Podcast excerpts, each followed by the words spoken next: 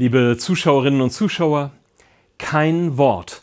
Da gehen diese Männer Tage, Wochen, Monate lang durchs Land und es wird kein Wort gewechselt, kein Gespräch geführt. Jesus und Judas. Die Evangelisten berichten in der Bibel von einem der schwersten Konflikte. Es ist der Verrat des Judas an Jesus, der zu seiner Verhaftung führen wird. Judas ist die Unperson der Bibel schlechthin, der Bad Guy. Der Konflikt ist schwer aushaltbar.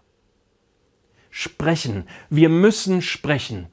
Diese Ansage ist mir häufig als Seelsorger da, wo es Streit und Konflikte gibt, begegnet. Nochmal ein Treffen zu zweit vereinbaren, nochmal ein Gespräch führen, um mit etwas Abstand und weniger Emotionen die Argumente auszutauschen. In Ruhe reden und einfach nochmal versuchen, den anderen zu verstehen. Klar, dass am Ende alle einander zustimmen, ist immer eine Illusion, aber es entspricht doch dem eigenen Verständnis davon, wie Christinnen mit Konflikten umgehen, oder? Es ist ein echt hoher Anspruch, immer wieder das Gespräch zu suchen. Ignatius von Loyola hat das im 16. Jahrhundert zum Programm gemacht.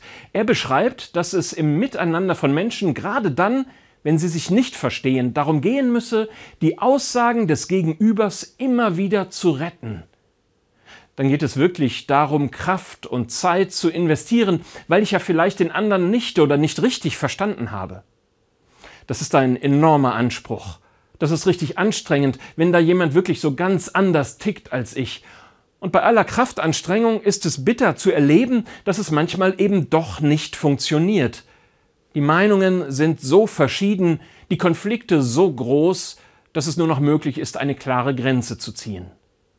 Jesus und Judas haben sich eher ausgehalten als ausgesprochen. Da wird von keinem Gespräch berichtet. Ich finde das verstörend, weil ich mir manchmal auch ein von Harmonie geprägtes Bild von Jesus mache. Es ist zugleich aber auch ein bisschen tröstlich, weil es zeigt, es gibt Grenzen des Gesprächs. Wenn sich auf der anderen Seite nicht auch ein wenig Bereitschaft dazu findet, funktioniert es nicht. Deshalb muss sich kein Minister Zeit für Menschen nehmen, die ihn nur niederbrüllen. Deshalb muss nicht miteinander gesprochen werden, wenn es nicht einen minimalen Konsens über Menschenrechte und Menschenwürde gibt. Es kann kein Gespräch geben, wo Antisemitismus ausgelebt wird. Wir erleben in diesen Wochen an verschiedenen Stellen, dass Menschen zum Ausdruck bringen, wir möchten nicht sprechen, wir möchten nicht gemeinsam nach Erkenntnis und Einsicht suchen. Wir wollen uns nicht mal verunsichern lassen, weil wir uns lieber in der eigenen Meinung verbarrikadieren.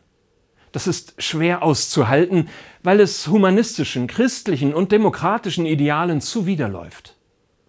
Ich selbst nehme es als Anlass für die kritische Gewissensfrage danach, wann ich mich eigentlich aufgrund der Argumente anderer habe verunsichern lassen und meine Meinung korrigiert habe.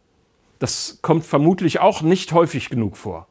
Und es zeigt, das Gespräch ist ein anspruchsvolles zwischenmenschliches Unterfangen. Es ist ein spiritueller Anspruch und es ist ein demokratisches Gut, das manchmal auch durch Grenzsetzung ein klares Nein, so nicht und jetzt reicht's geschützt werden muss. Einen guten Sonntag.